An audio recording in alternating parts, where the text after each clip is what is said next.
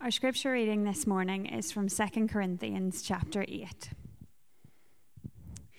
We want you to know, brothers, about the grace of God that has been given among the churches of Macedonia. For in a severe test of affliction, their abundance of joy and their extreme poverty have overflowed in a wealth of generosity on their part. For they gave according to their means, as I can testify, and beyond their means of their own accord, begging us earnestly for the favour of taking part in the relief of the saints. And this, not as we expected, but they gave themselves first to the Lord, and then by the will of God to us. Accordingly, we urge Titus that as he had stated or started, so he should complete among you this act of grace. But as you excel in everything, in faith, in speech, in knowledge, in all earnestness, and in our love for you, see that you excel in this act of grace also.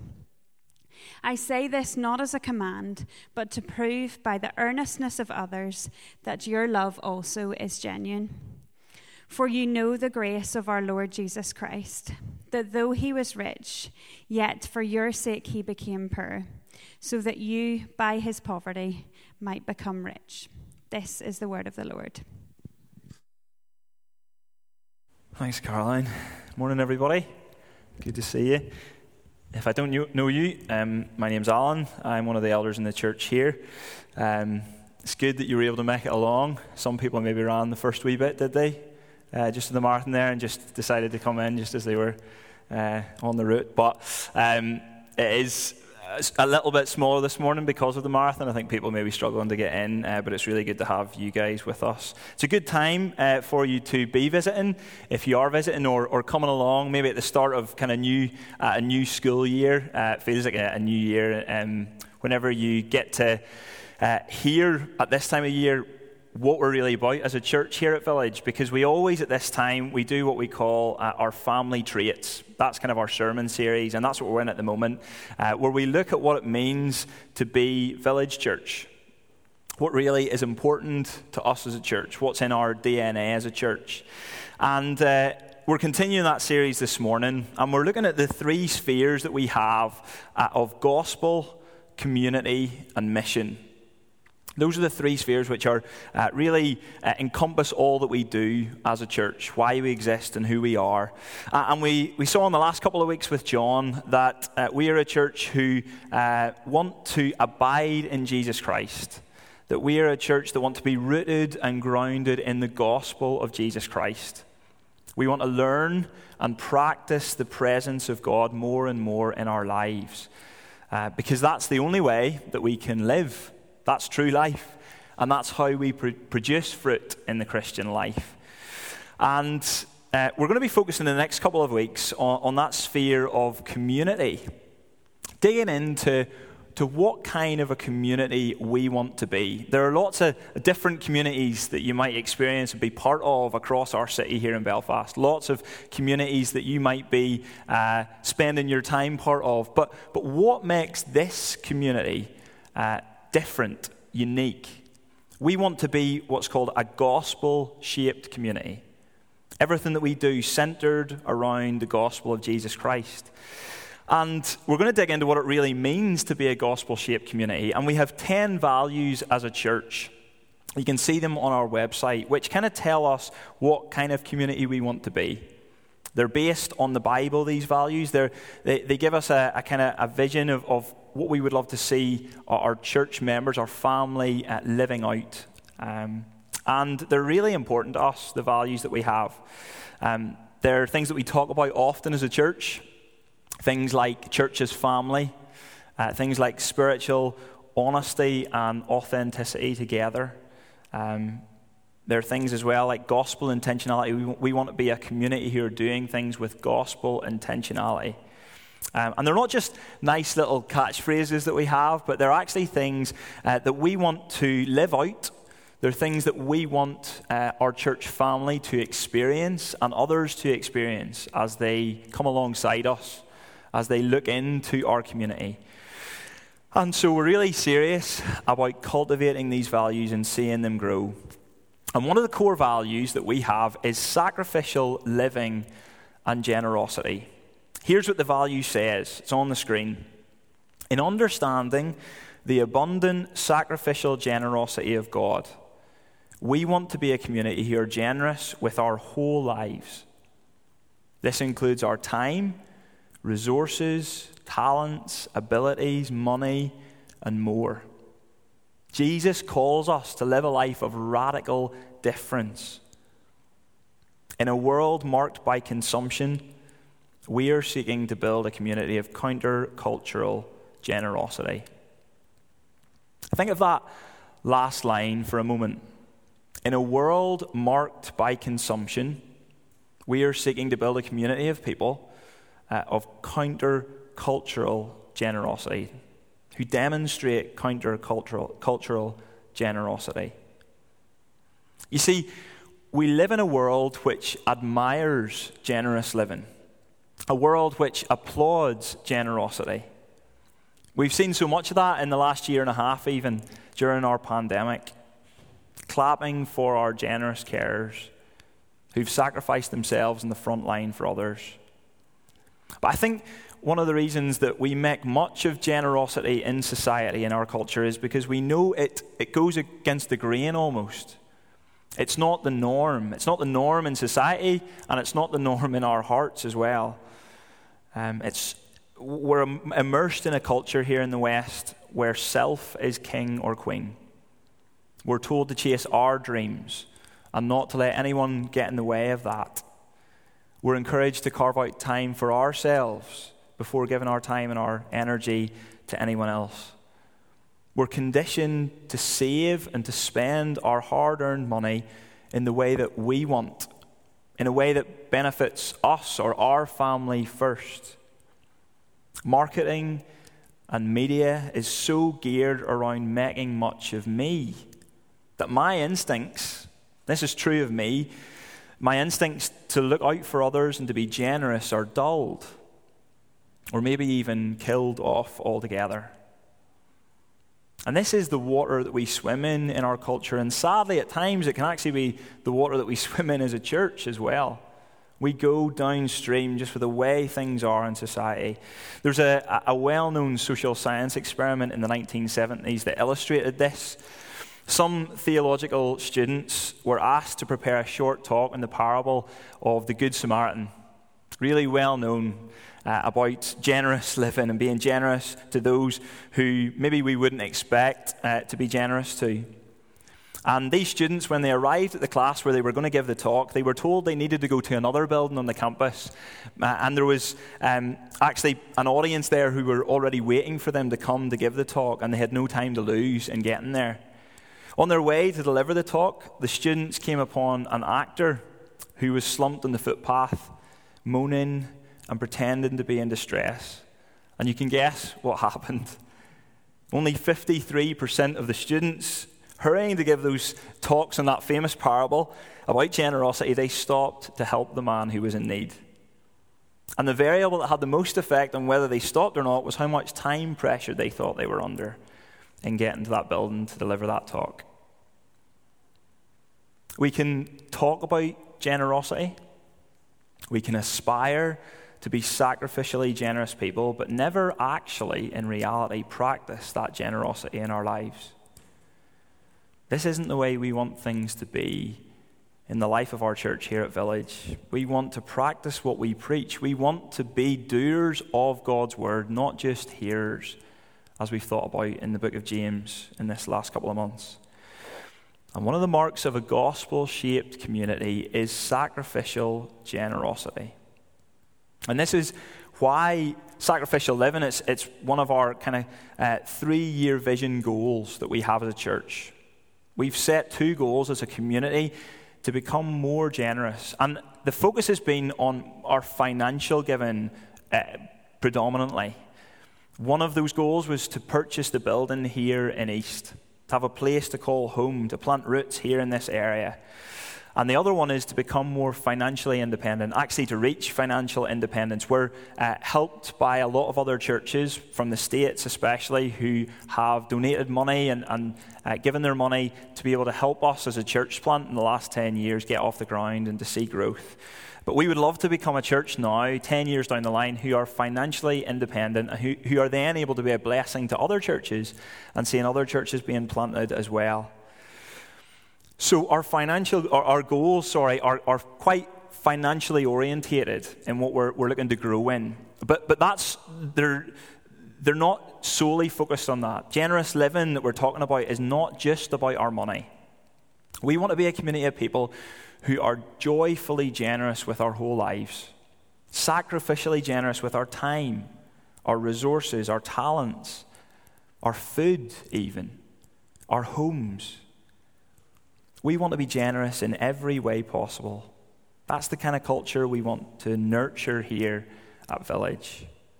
And I'm very thankful as I was uh, preparing this sermon this week and, and thinking about our church family here. I'm very thankful that there is so many examples that I can that came to mind of sacrificial living, of people displaying this generosity to others. But we want to keep growing and maturing as a church in this stuff. So, how do we do it? How do we grow deeper in our generosity, both individually but also together as a church? And the first line that you see there of our value of sacrificial living uh, and generosity, underpinning that, this is key. That first line is an understanding of the abundant sacrificial generosity of our God. That is the only place we could start.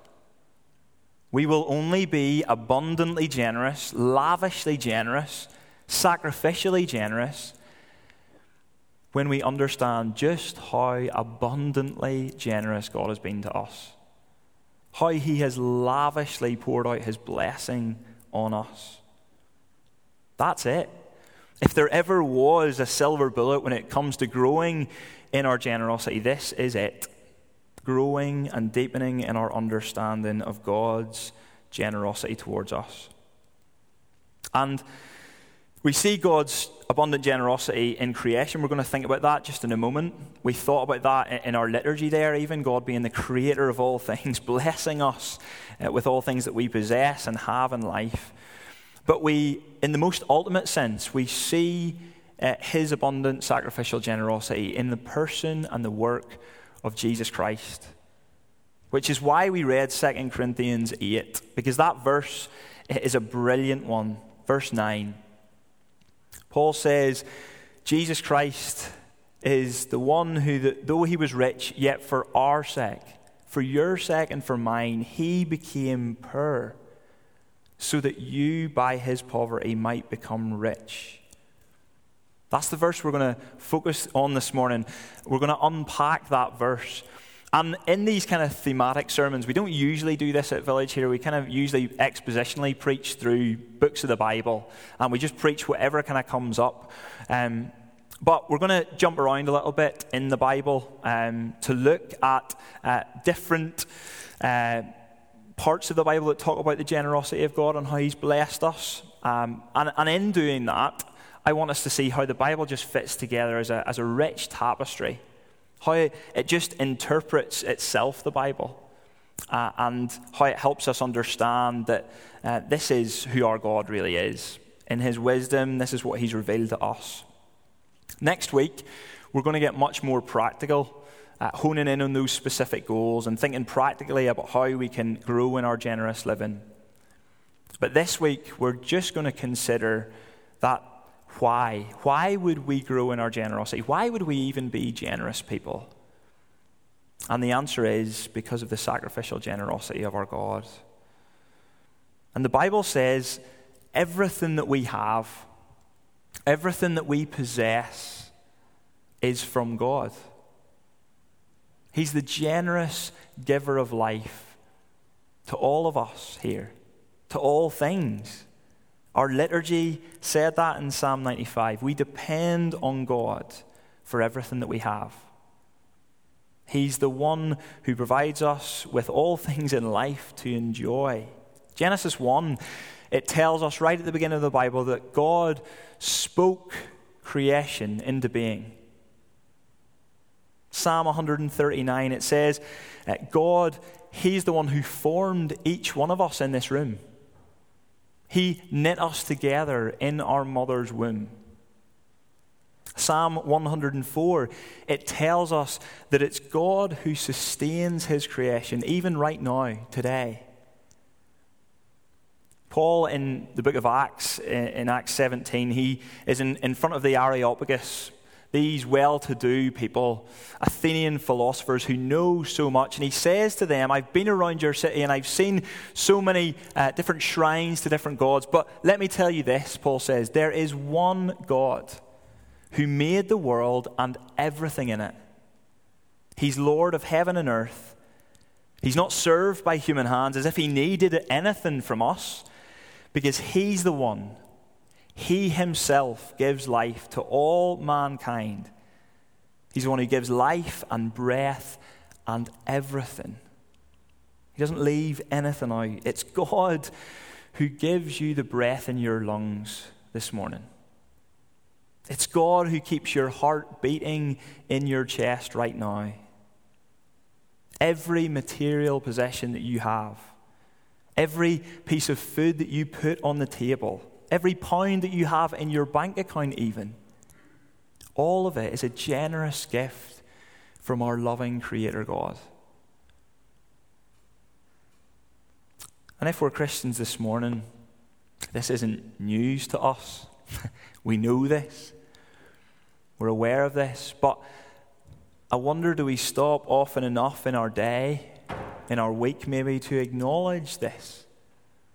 To just thank God for this, for all that He has given us in life?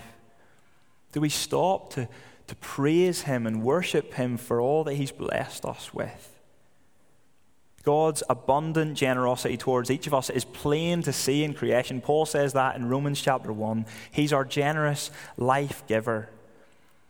But God's abundant sacrificial generosity is seen most of all in salvation, in what He has done for us through His Son, Jesus Christ. Paul, in, in 2 Corinthians 8, he's speaking to this church in Corinth who have pledged to donate money to a church in Jerusalem who are going through a difficult time in severe need. And he wants this church in Corinth to come good on the pledge that they have made. So he says to them, Look, first of all, at, at the church in Macedonia. Here's another church who've given generously to this church, this fund for the church in Jerusalem. And he actually says that this church in Macedonia, the amazing thing about them is they are a church which is in extreme poverty themselves. But they are a church who've been extremely generous. They have given joyfully out of their poverty. They've even, Paul says, begged for the opportunity to give more to this fund, even at great cost to themselves, even out of their extreme poverty. And Paul, he says to this church in Corinth, he's appealing to them. He says, We want you. We want you as this church to give generously, joyfully, just like them. He reminds them in verse 9 of why they should be so joyful in giving. Because he says, Look at what God has given to you. Verse 9 For you know the grace of our Lord Jesus Christ, that though he was rich, yet for your sake, he became poor so that you by his poverty might become rich. This is how generous God has been to you, church. He's given you his son. Remember how poor you were before you received the grace of God in Jesus. And know now how rich you are, rich forever in Jesus Christ. You get this brilliant contrast in this verse between us on one side and Jesus Christ on the other, between our poverty and his riches. And Paul paints the, these two kind of movements. He takes Jesus Christ on one side being rich, eternally rich, and him moving to a place of poverty. And he then paints this picture of us on the other side, moving from a place of poverty to riches, to wealth. What's Paul talking about here? Well, it's pretty simple, but he's reminding this church of their spiritual poverty, where they once were without the grace of God reminding them of how spiritually poor they were, impoverished spiritually. He actually says, Paul, in another letter to the book uh, eh, to the church in, in Ephesus in Ephesians chapter 2, he says that our spiritual poverty without Jesus Christ, it's so deep. We are so impoverished spiritually that we're actually dead. Dead in our trespasses and sins. And this is the reality for all of us without Jesus, without his grace we are spiritually dead. And the Bible says the reason for this is because we have failed to acknowledge that everything that we have, everything comes from our generous Creator and Lord. All of it comes from God. We were created to enjoy the good gifts that God has given us in life with Him, not without Him. But what we have all done is we have turned away from Him. We've accepted the good gifts that He has lavishly poured out on us, generously given us in life. But we've rejected Him as the good giver of those gifts. And all of us have done this, me included. We have turned away from God, turned to our own ways, and made other things in life our gods. Other things the focus of our worship, whether it be money or possessions or talents that we have, they become what we treasure most in life. They become the center of our worship. And the Bible says this is the essence of sin. Sin is worshiping the gifts rather than worshiping God as the good giver of those gifts. And sin makes us dead, spiritually dead, cut off from God as the giver of life. And you might say, well, to look at us this morning, none of us look dead in this room. We all very much look alive right now. But even this, even our sitting in this room, is a reminder of God's generosity and kindness towards us. Because what we all deserve for having turned away from Him is death death forever, eternal death, being separated from Him, cut off from Him for eternity. That's what we deserve for our sins.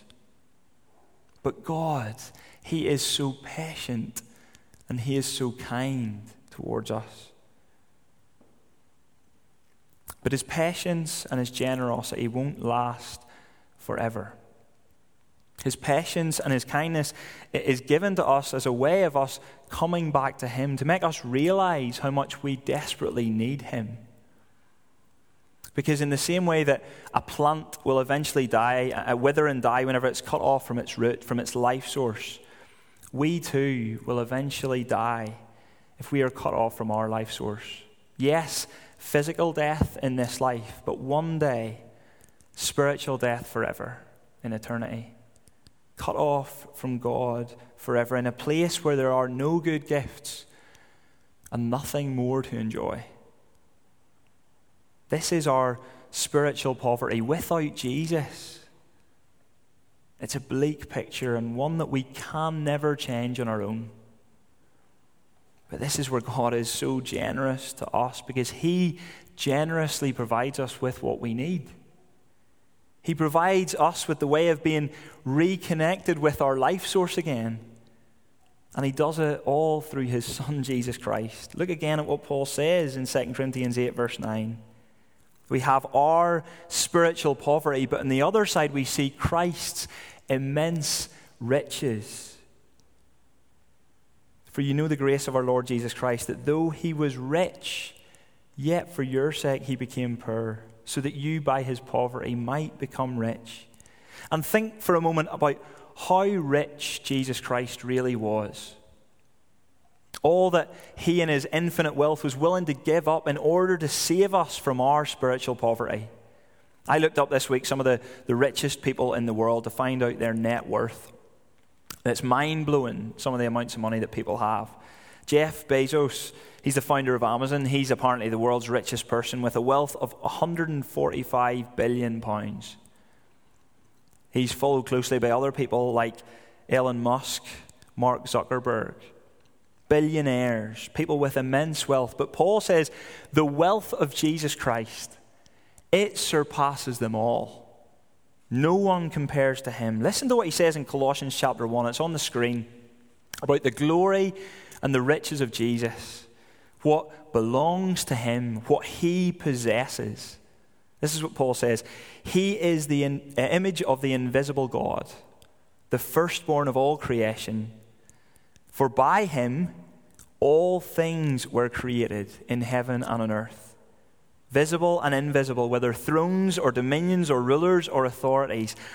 All things were created through him, Jesus Christ, and for him.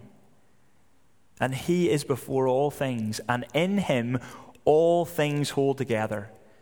And he's the head of the body, the church.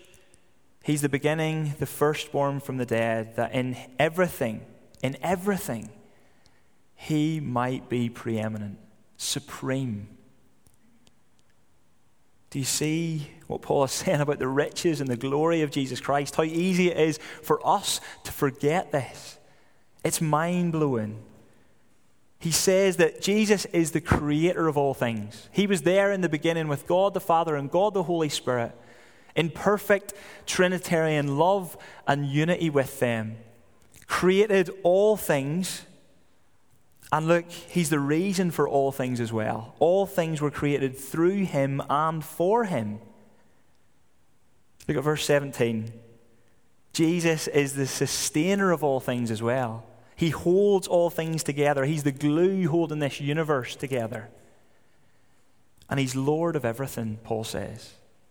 There's not one single thing, not one molecule in all of this universe that doesn't belong to Jesus, that He doesn't say, It's mine, it belongs to me.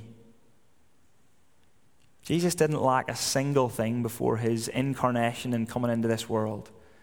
He didn't need a single thing. He was experiencing that perfect unity and love with his Father and the Holy Spirit forever. He was experiencing glory and perfection for all eternity. He had legions upon legions of angels worshiping him and glorifying him. This is the picture of the riches and the glory of Jesus. Yet Paul says in another book in Philippians chapter 1, Philippians chapter 2, sorry, that it was this Jesus this Jesus of, of Colossians 1 here, who was willing to give it all up, who was willing to release it all, willing to sacrifice it all for us, for you and for me. Verse 6 of Philippians 2 says, Though he was in the form of God, he did not count equality with God a thing to be grasped, but he emptied himself.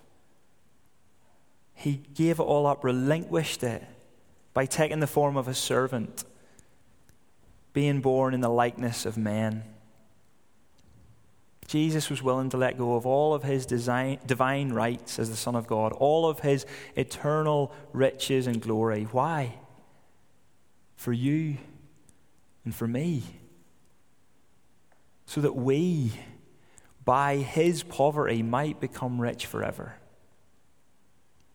His poverty our riches.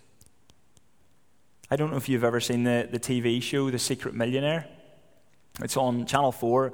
Um, it's basically where a millionaire, someone with oodles and oodles of money, they give, up, they give up that money, they disguise themselves for a week as someone who's quite poor.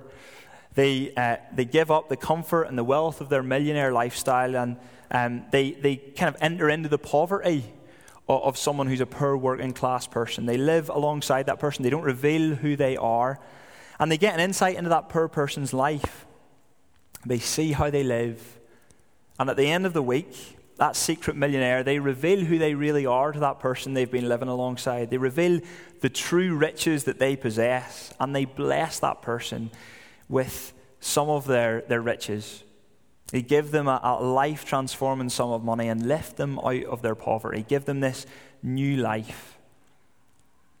And I was thinking about this this week how that it, it's the palest of pictures of what Jesus Christ did for us. But he gave up his wealth, his eternal riches for a time and entered into our poverty.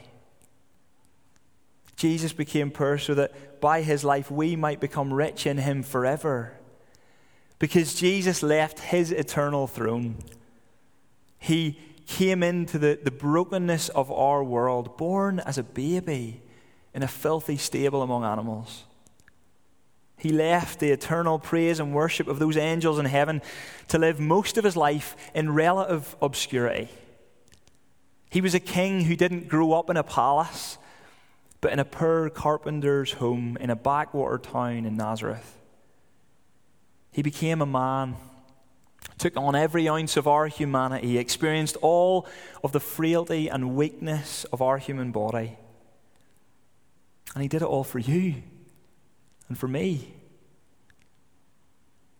And during his time here on earth, we see that one of the values of his kingdom is abundant sacrificial generosity and love. See, he didn't come in disguise like the, the secret millionaire. He came revealing that he had actually brought the kingdom of God to earth. And, and in bringing that kingdom, he shows how he has come to serve others, not to be served. He showed compassion to the poor and needy. He healed countless numbers of sick people. He spent so much of his time around the dinner table with the outcast the marginalized in society. He went to difficult places. He came and entered into our poverty so that we, by his poverty, might become rich forever. And he came to earth to reveal his true purpose, to lift us out of that life of poverty and, and to, to make us spiritually alive forever. And he did it all through his death on the cross. That's the pinnacle of God's sacrificial generosity towards us. Paul says in, in, in, Philippians 2, verse 8, and Jesus, being found in human form, he humbled himself by becoming obedient to the point of death, even death on a cross. At the cross, Jesus Christ entered into our spiritual poverty. He took the filthy rags of our sin on himself. He paid our debt before God in full, wiping our slate clean by his precious blood. And even more than that, he deposited his infinite wealth, his eternal riches into our account. He clothed us in his royal robes of righteousness, and he made us spiritually alive forever. He made the way for us to be reconnected to God again. And I, I want you to think this week, if you're a Christian this morning, I want you to think just how rich you have now become in Jesus Christ. We don't have time to go into all of it now, but I want you to go away this week and to read Ephesians chapter 1, verses 1 to 14. It's an incredible passage where Paul praises God in this one breathless long sentence, outlining, outlining all that we have been given by God through Jesus Christ. All that we've now inherited through his life and death and resurrection. Paul says, if you're united to Jesus this morning, if you're trusting in him, then you are rich beyond your wildest dreams. He says this in verse 3 of Ephesians chapter 1 Blessed be the God and Father of our Lord Jesus Christ, who has blessed us in Christ with every spiritual blessing in the heavenly places. There is not one thing that you lack if you're in Jesus Christ. Not one thing that you could need if you're in Him this morning. The blessings of being united to Him are innumerable just too many to number. We've been raised to this new life in Jesus through his life and his death and resurrection. And here's just a snapshot in Ephesians chapter 1 of the things that you'll read this week as you go to those verses. Here's a snapshot of the blessings we've received.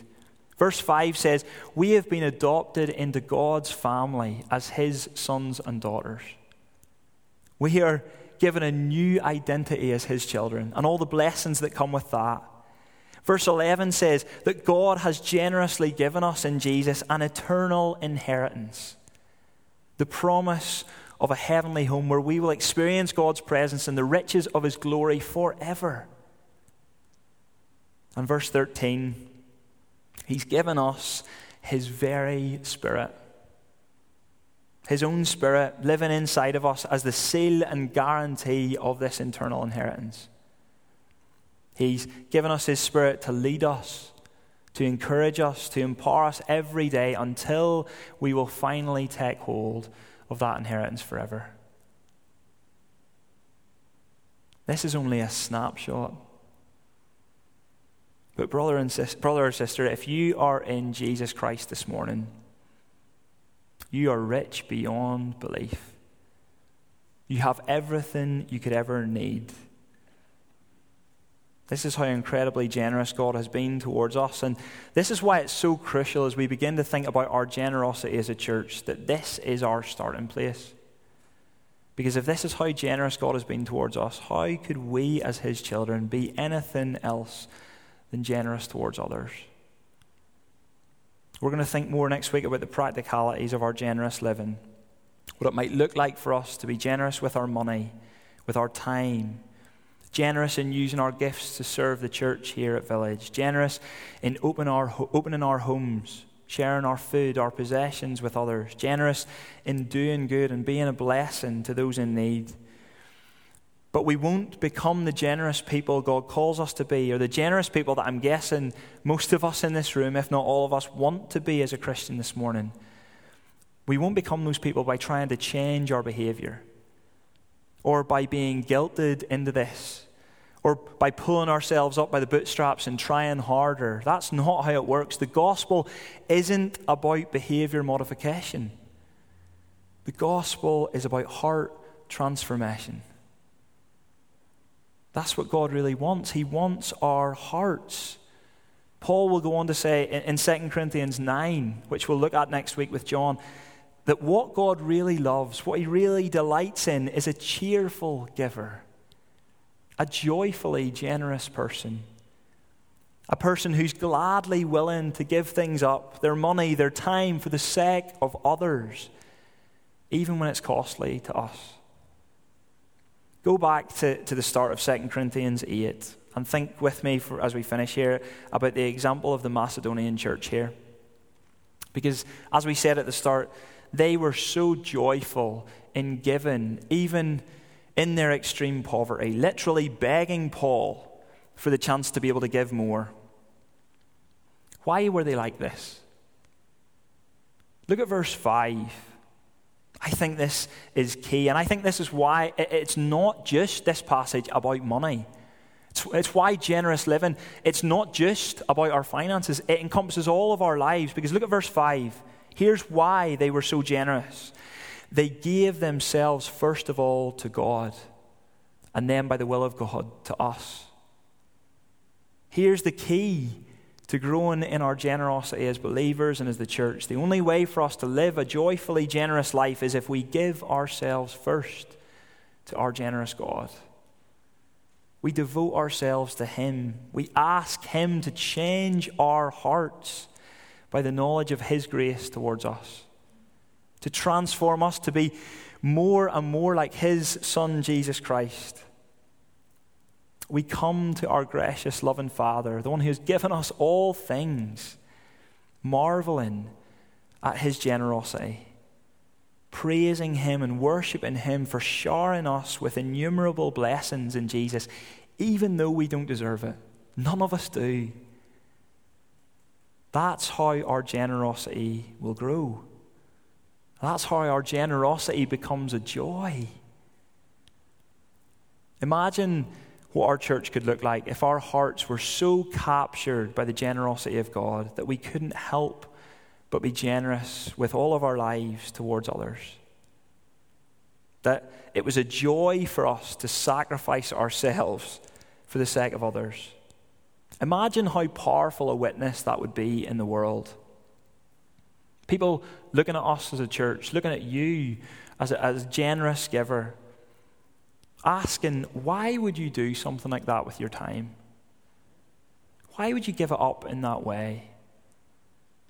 Why would you invest your money in that? What return do you get for that in this life?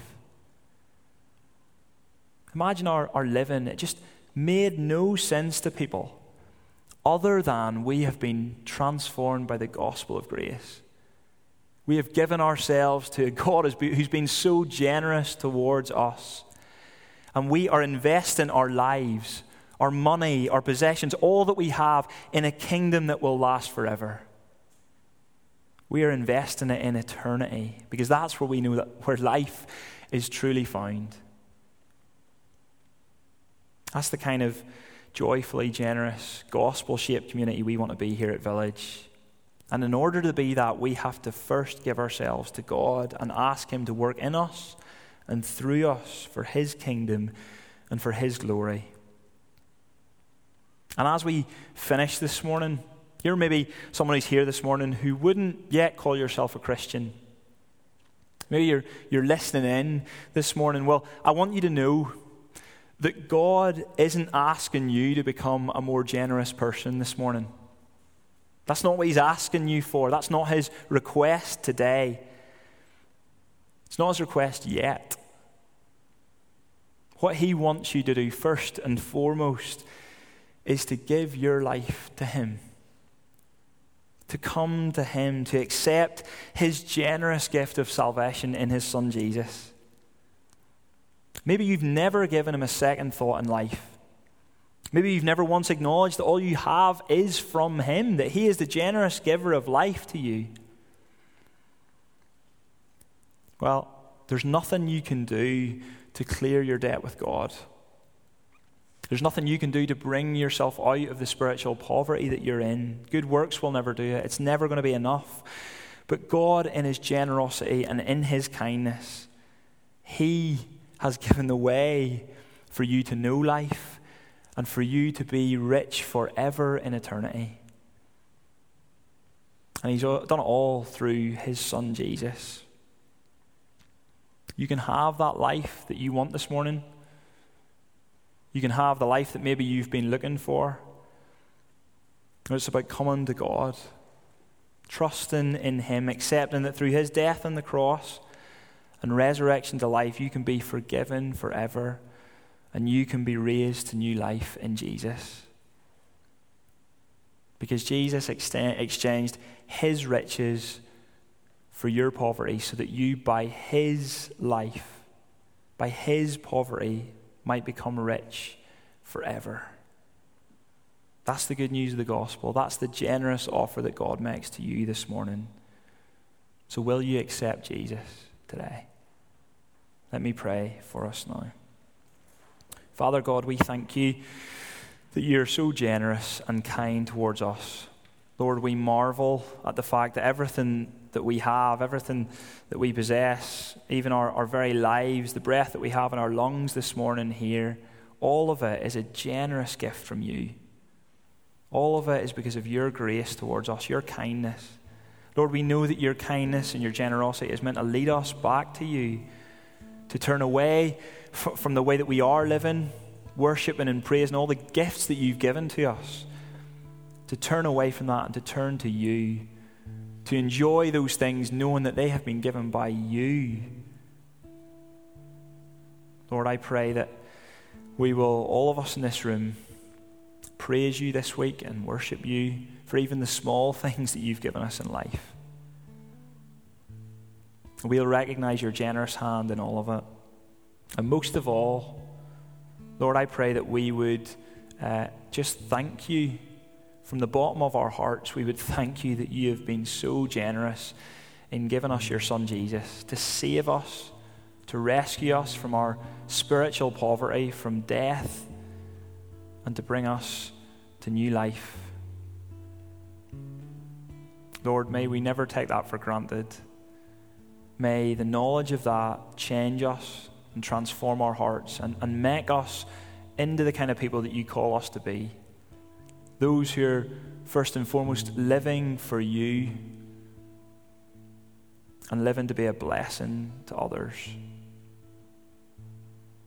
Lord, I pray that we would, as a church, grow in our generosity, but that we wouldn't do that by feeling guilty or by trying harder. Lord, we would do it by coming to you and asking you to change our hearts. Lord, we know that you can do it. And Lord, we humbly ask you to do it. We pray these things in your Son Jesus' precious name. Amen.